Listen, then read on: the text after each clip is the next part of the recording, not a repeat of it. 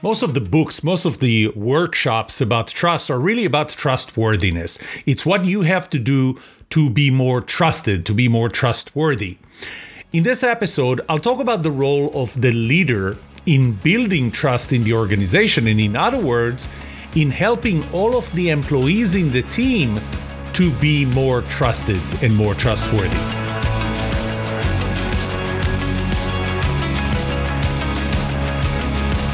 Welcome to the Trust Show. I'm Yoram Solomon, your host, the author of the Book of Trust and facilitator of the Trust Habits Workshop.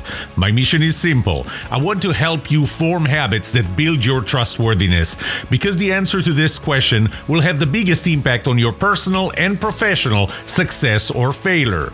Can I trust you?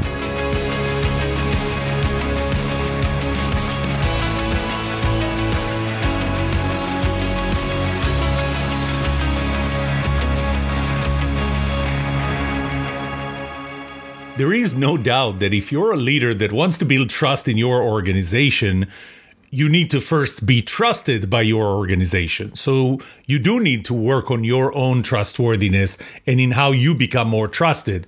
It's kind of like putting the oxygen mask in an airplane. You put yours first and then you can help others. So the first step is you have to become more trusted.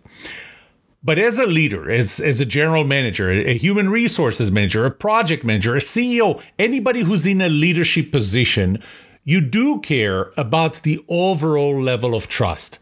Because as the person responsible for a team or a company or any organization, you do reap the benefits, the rewards of that organization, of that team, only if all the employees are trustworthy.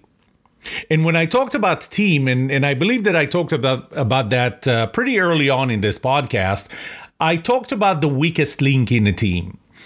Part of the creativity, the innovation level, the productivity of a team depends on their ability to hold what I call a constructive disagreement, being able to disagree in a constructive way. One of the components that lead you to have this ability is your willingness to be vulnerable. If you're willing to be vulnerable, and it starts by asking stupid questions, suggesting stupid ideas, if you're willing to be vulnerable, then your teamwork is more constructive.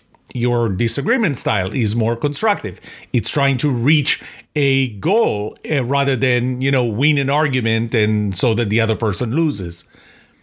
But what I found in one of my surveys is that your willingness to be vulnerable is 240% higher if you trust the other person, if there's a higher level of trust, 240% higher. So I want you to imagine this. You have a small team. There are 4 members in that team. The level of trust between every 2 is very high. But then you add a 5th member of the team. When you add this 5th member that the other members of the team, or even just some of them, don't trust, and maybe they just don't trust them yet, that member becomes the weakest link. And the level of vulnerability that the others are willing to show just drops.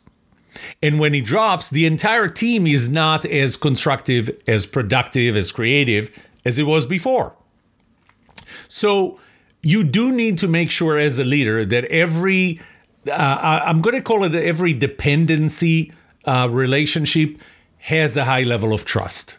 But we're back to, if you want to build trust, you need to build trustworthiness of the person that needs to be trusted, or the trustee that needs to be trusted by the other person. I don't know if I would wish that trust was universal and absolute. Actually, the fact that it's not gives me a lot of work. But trust is not universal. It is not absolute. It is relative. It is unique. It is contextual. It is personal. It happens differently between every other 2 people. And in fact, and I talked about that in my last TED Talk, the relativity of trust. It's the same behavior that would cause one person to trust you could cause another person to distrust you. So you have to look at your own trustworthiness, or every person who wants to be more trusted has to look at their own trustworthiness through the lens of the person that they want to be trusted by. So how do you build your trustworthiness? Well, if trust was universal and absolute, if there was a set of things that would apply to everyone in every relationship and in every context, then, do one to many. So one person teaches everybody else. It's the same thing. You can do that through lectures, through classes, online courses, and everybody would get the same and everybody would build their own trustworthiness. The problem is the trust is relative. It's not universal. It's not absolute. And what that means is that there is no same set of rules that would apply to everyone. What it also means is that it requires more skill to be able to diagnose a trust or lack of trust relationship, to diagnose what you're doing in that relationship, what you're doing wrong in that relationship, which, by the way, is the second step of my Trust Habits platform or framework. You have to be able to make a plan that is effective and will deliver the results, and you have to be able to execute on it. And because it requires more skill, I think the probability of, if I let you do it by yourself, if I give you my book, the Book of Trust, go do it. If you go take an online course, there is a lower probability. I'm not going to say that it's zero. It still is better than zero, but there is a lower probability of your ability to do it by yourself because it does require skill. It does require experience. So why not leaders? Why not have leaders do that? You know, most of the programs that involve the word leaders and trust really focus on how leaders should be trusted, how leaders can be trusted. What do leaders need to do to be trusted? But not so much how leaders can build trust in their organizations. Now, as I said before, there is no doubt that if you want to build trust in the organization, to be effective in building trust in the organization, you have to start by being trusted yourself by that organization. So that has to be the first step. So we're past that. But we need to go a step beyond that. And I'll talk about that when I get to the four layers next.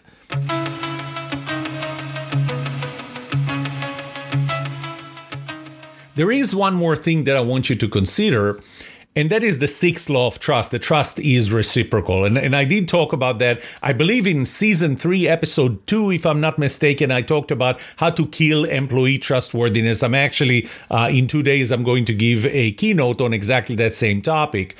And the way you kill employee trustworthiness is by not trusting them, by showing them that you don't trust them. The way you build employee trustworthiness is by showing them that you trust them. So you can actually build the trustworthiness of your employees by trusting them and by showing them that you trust them. And that is the sixth law of trust. Trust is reciprocal. It's not only that if you're trustworthy, I will trust you, but if I trust you and I show you that I trust you, then you will behave in a trustworthy way. Just to avoid the cognitive dissonance of feeling trusted but knowing that you didn't earn it. But that's only the trustworthiness of your employees relative to you. So this is how you can affect their trustworthiness by you, but not their trustworthiness by other people, which is the topic of this episode. So first of all, I want to set out the framework. There are going to be 4 layers. The first layer is the motivation. The motivation is, how do I motivate myself to build trust or my employees to be trustworthy? So we're starting with the layer of motivation. If there's no motivation, there's not going to be an effort. This is a very simple human concept. You are going to go through an effort only if you're motivated enough to do it. So we're going to start by building the motivation. One layer above it is, once you have the motivation, let's go with understanding. You want to understand what you're doing, whether it's to be trusted or how to trust others or build trust by others, but you want to understand how this works.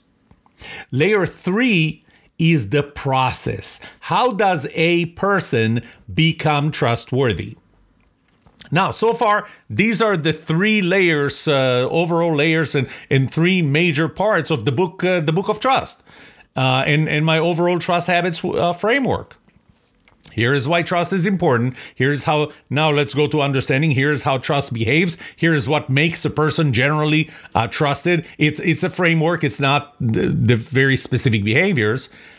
And then here is the process. And there are seven steps in the Trust Habits process that starts with identifying a relationship, goes on to identifying what is it that I'm doing bad that's holding me back from being more trusted, and all the way to execution.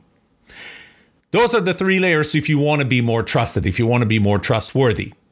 The fourth layer is how can you help others be trustworthy? You know, my belief is that if the way you master a skill, first is by someone explaining it to you. Second is by someone showing it to you. Third is by you doing it while being supervised by another person who knows how to do it. The fourth is when you do it by yourself, alone. And the fifth one is when you teach or coach or mentor others. So this time we're going to really focus on the fourth one. How do you coach? How do you apply this to others? So with that, let's start with the four different layers.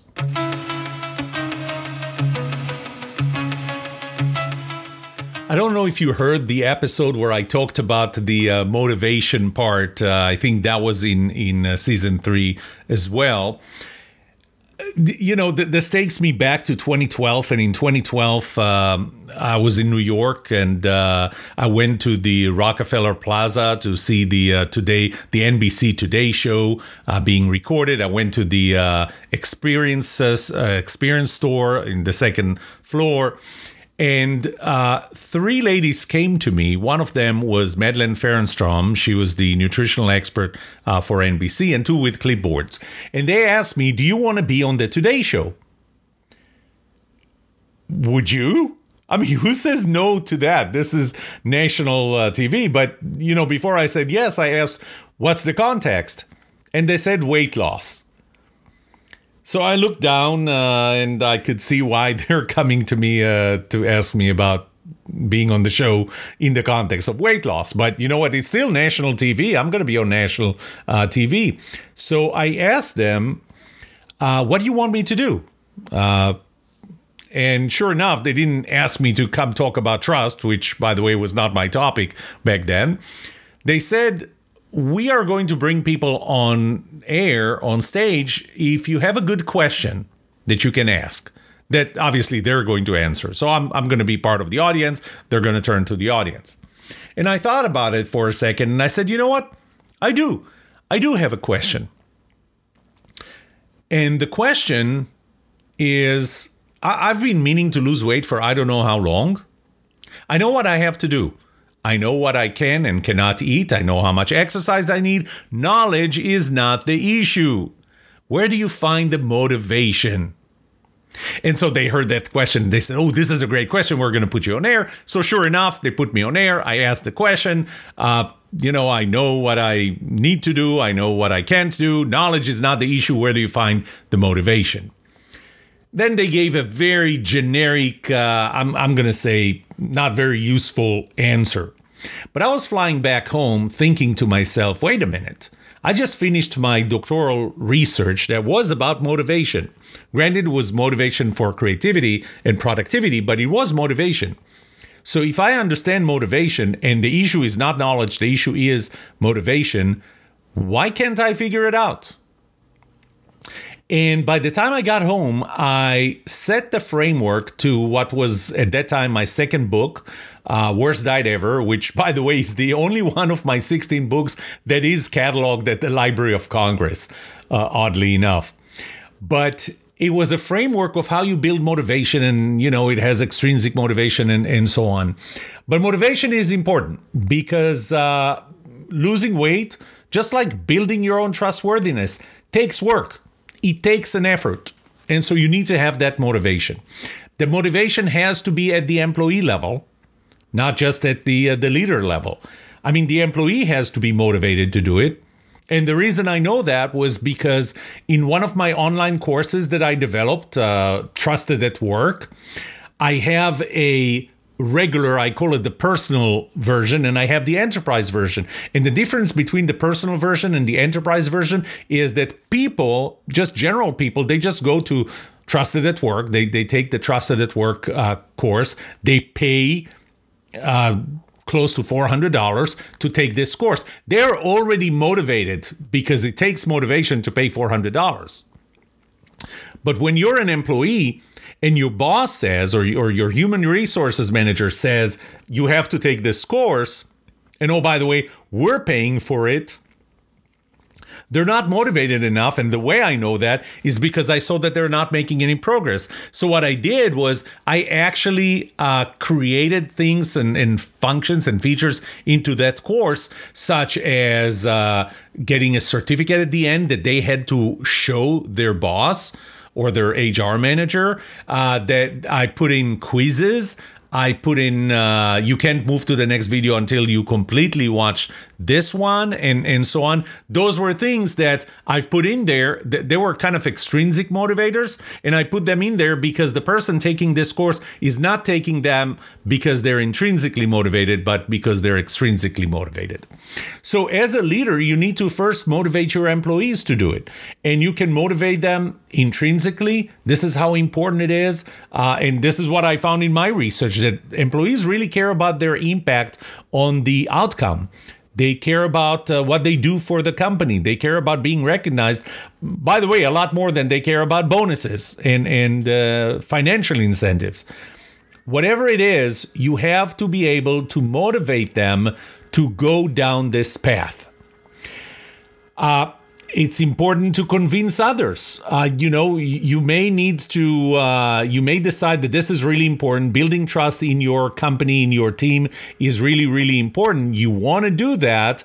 And in order to do that, you need management to support you, people above you to support you. You need to motivate them. So you need to show them, you need to give them the link between this effort, and it is an effort, and you do need to focus on it, and your employees need to focus on it, and the results that they should expect. And, you know, in previous episodes of this podcast, in this season and before that, I talked a lot about the numbers, the percentages, the what happens when you have a higher level of trust and why it's so important.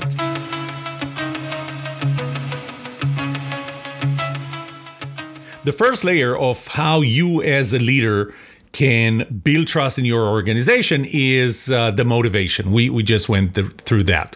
The second layer is the understanding. You need to understand, your employees need to understand what makes a person trusted. I mean, you can just say, do this. But if they don't understand why, then you're not going to have consistent execution. If something doesn't go exactly as you thought, as they thought it is, or as you thought it is, then everything falls apart. So understanding makes for more consistent execution. Keep in mind that trust is subtle. Again, it's not universal. It's not absolute. It is subtle. And because of that, you need to understand. You need to understand how it works so you can think and you can even analyze yourself.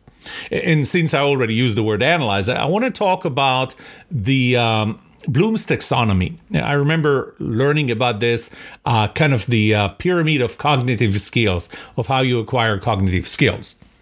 It starts by the lowest level, which is remembering. And unfortunately, we do a lot of that in our schools today. So I want you to remember that if A, then B. And this is it. You don't need to understand why. All you need to know is if A, then B. So you're not challenging anything. You just remember it.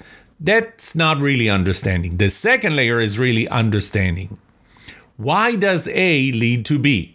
Now that you understand why does A lead to B, then you understand if you didn't get B, probably A didn't exist. And what does that mean?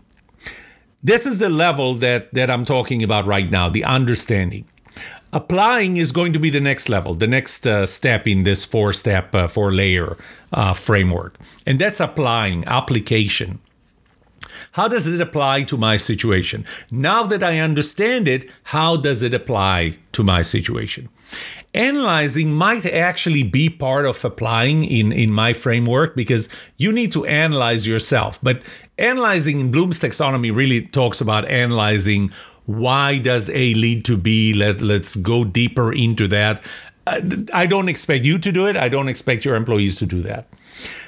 Since I'm already talking about Bloom's taxonomy, might as well go all the way. One layer above it is synthesizing. Synthesizing actually existed in the original Bloom's taxonomy in 1956. It moved into evaluating in 2001. Synthesizing means your ability to take two different frameworks, combine them into one more comprehensive one. But it changed into evaluating in 2001, and evaluating is your ability to determine the value and the credibility and validity of whatever source you're actually using or relying on to get to your application, understanding, and analyzing. And finally, layer 6 used to be evaluating originally in 1956. In 2001, it changed to creating. In my framework, it's really the coaching others. And that's going to be the fourth layer that I'll talk about. So we're at the layer of understanding. And the question is, first question is, what is trust really? So this is the point where people need to understand, why do you trust? What is trust? What does it mean to trust? Why do you do it? And that was actually, I believe, the topic of my last episode in this season, episode 3. What is trust? Why do we need to trust? The next thing you need to understand is how trust behaves. So over the last, 14 years, I observed 8 laws of trust. So I'm going to touch just on a few of them, but one is law number 8. Trust is a 2-person game. So there's the person that needs to be trusted and the person that's doing the trusting. And that's important because, for me to trust you or the trust that I have in you is the product of my trustability, my willingness to trust other people in general, and your trustworthiness.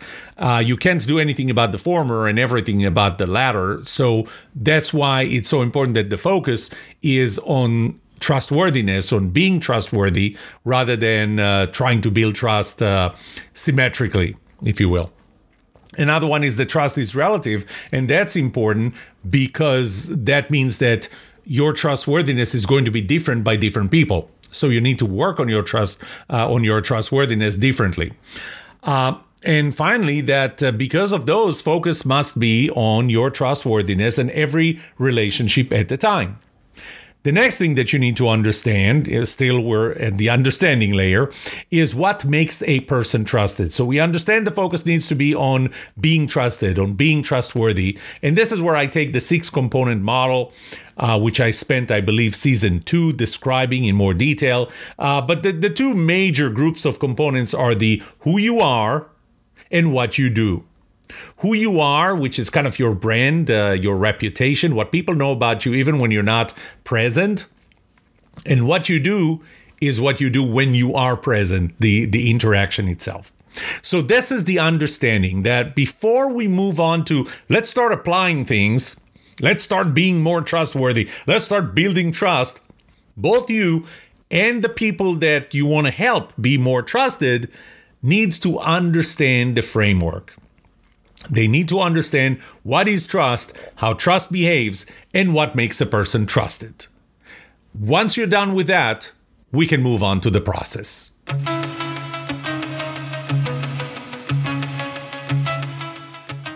The next layer is the process, and the process is how do I become more trusted? How does any person become more trusted? Edward Deming, who's considering one of the biggest thinkers in the field of quality, he had a quote that I really like. He said, if you can't describe what you are doing as a process, you don't know what you're doing.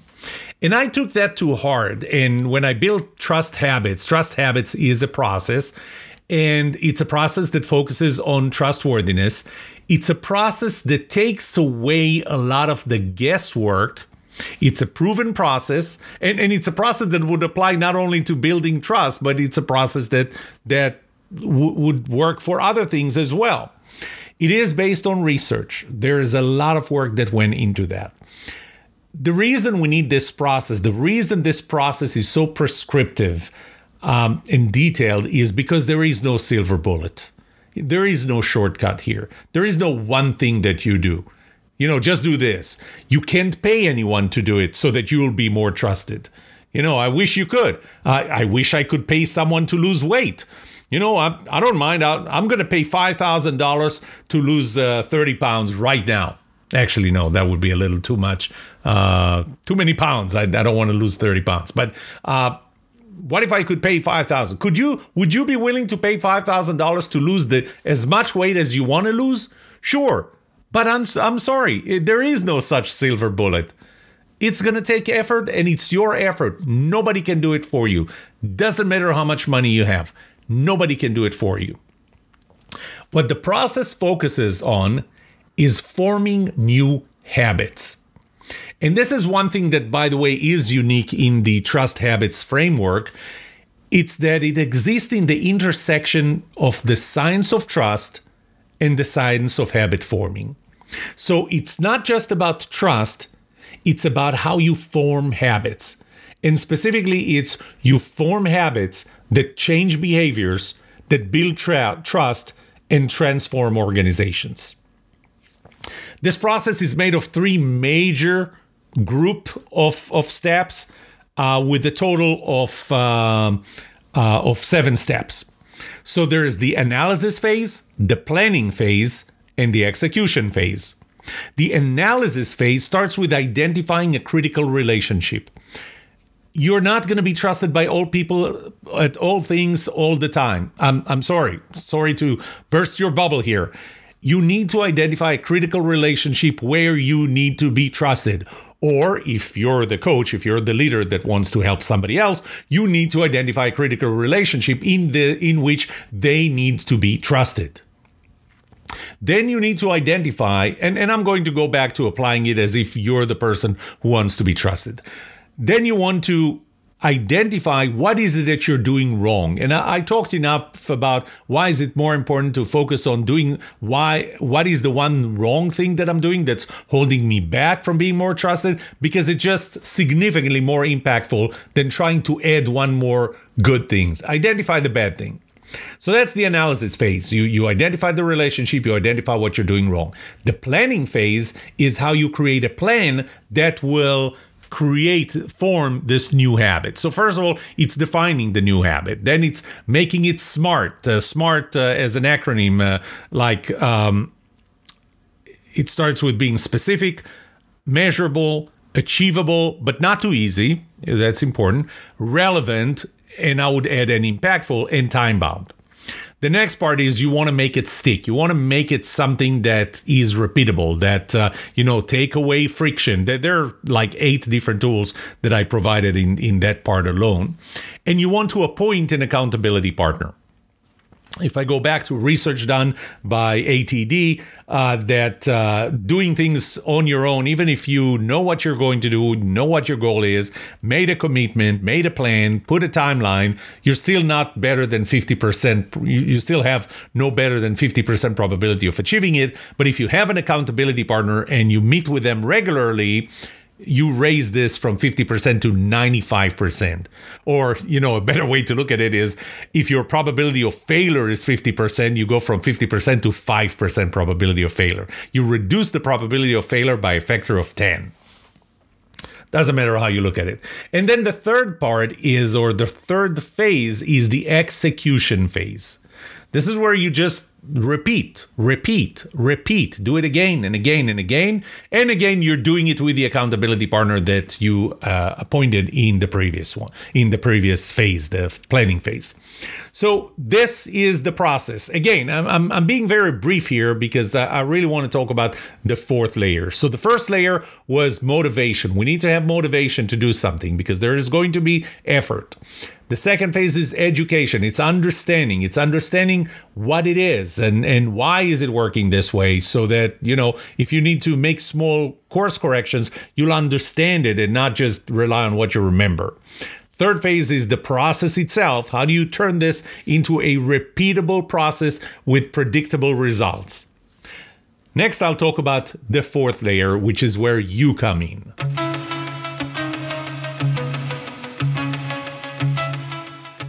So we're back to where we started. You, the leader, you're not right now focused on being more trusted. I'm going to assume that you already went through it in phases 1, 2, and 3, or layers 1, 2, and 3.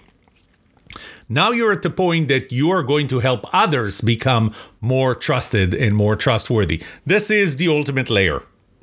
Again, if I go back to the process of learning, I'll explain it to you. I'll show you. You do it under my supervision or mentorship. Do it by yourself. Repeat it until you're really good. The top layer is you help others. You teach others. The first business book I ever read, Built to Last, one of the best quotes from it is, in my opinion, be a clockmaker, not a time teller.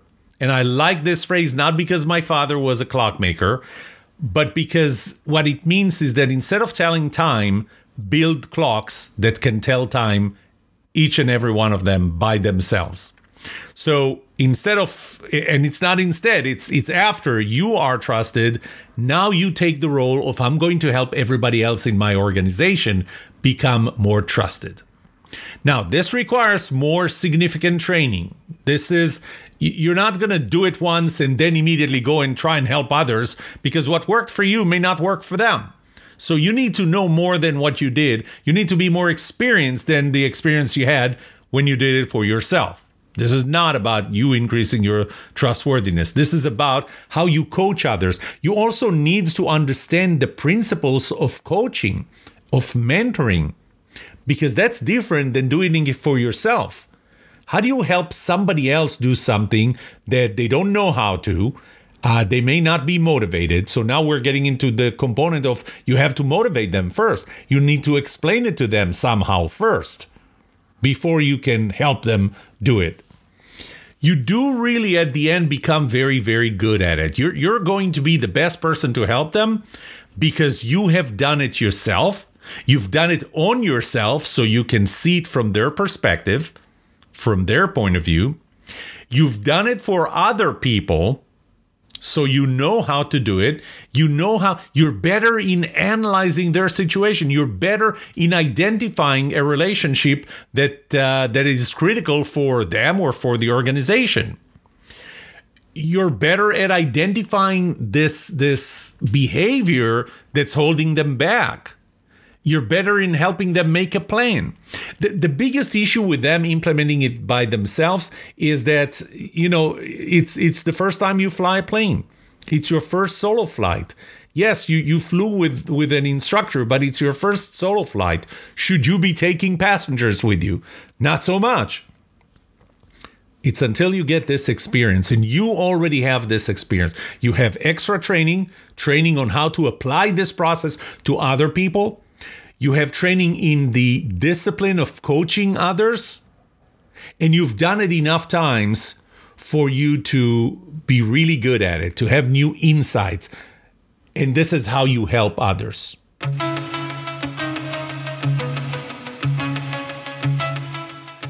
So to summarize what I took you through, most frameworks, most books, courses that talk about, that have the words leader and trust in one sentence or in the title, focus on you as a leader being more trusted, you being the trusted leader. And that's very important. That has to be the first step, no doubt. What I talked about now, and this is the extra layer that I added to my framework, to the Trust Habits framework, is once we're past that, once you as a leader are trusted by others, now it is time for you to help others be more trusted. Now it is time for you to build trust in the organization. And what this fourth layer, this coaching layer, aims at is helping you know how to do it for others.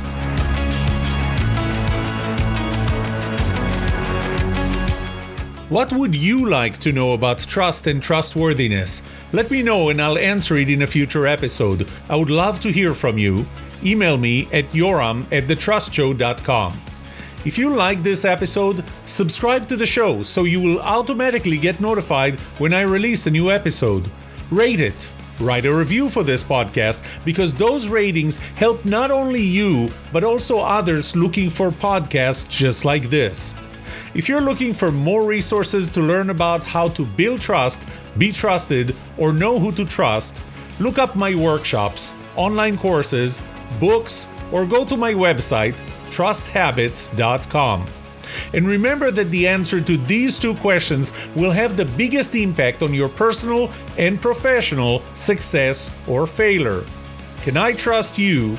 And can you trust me? Thank you for listening or watching The Trust Show.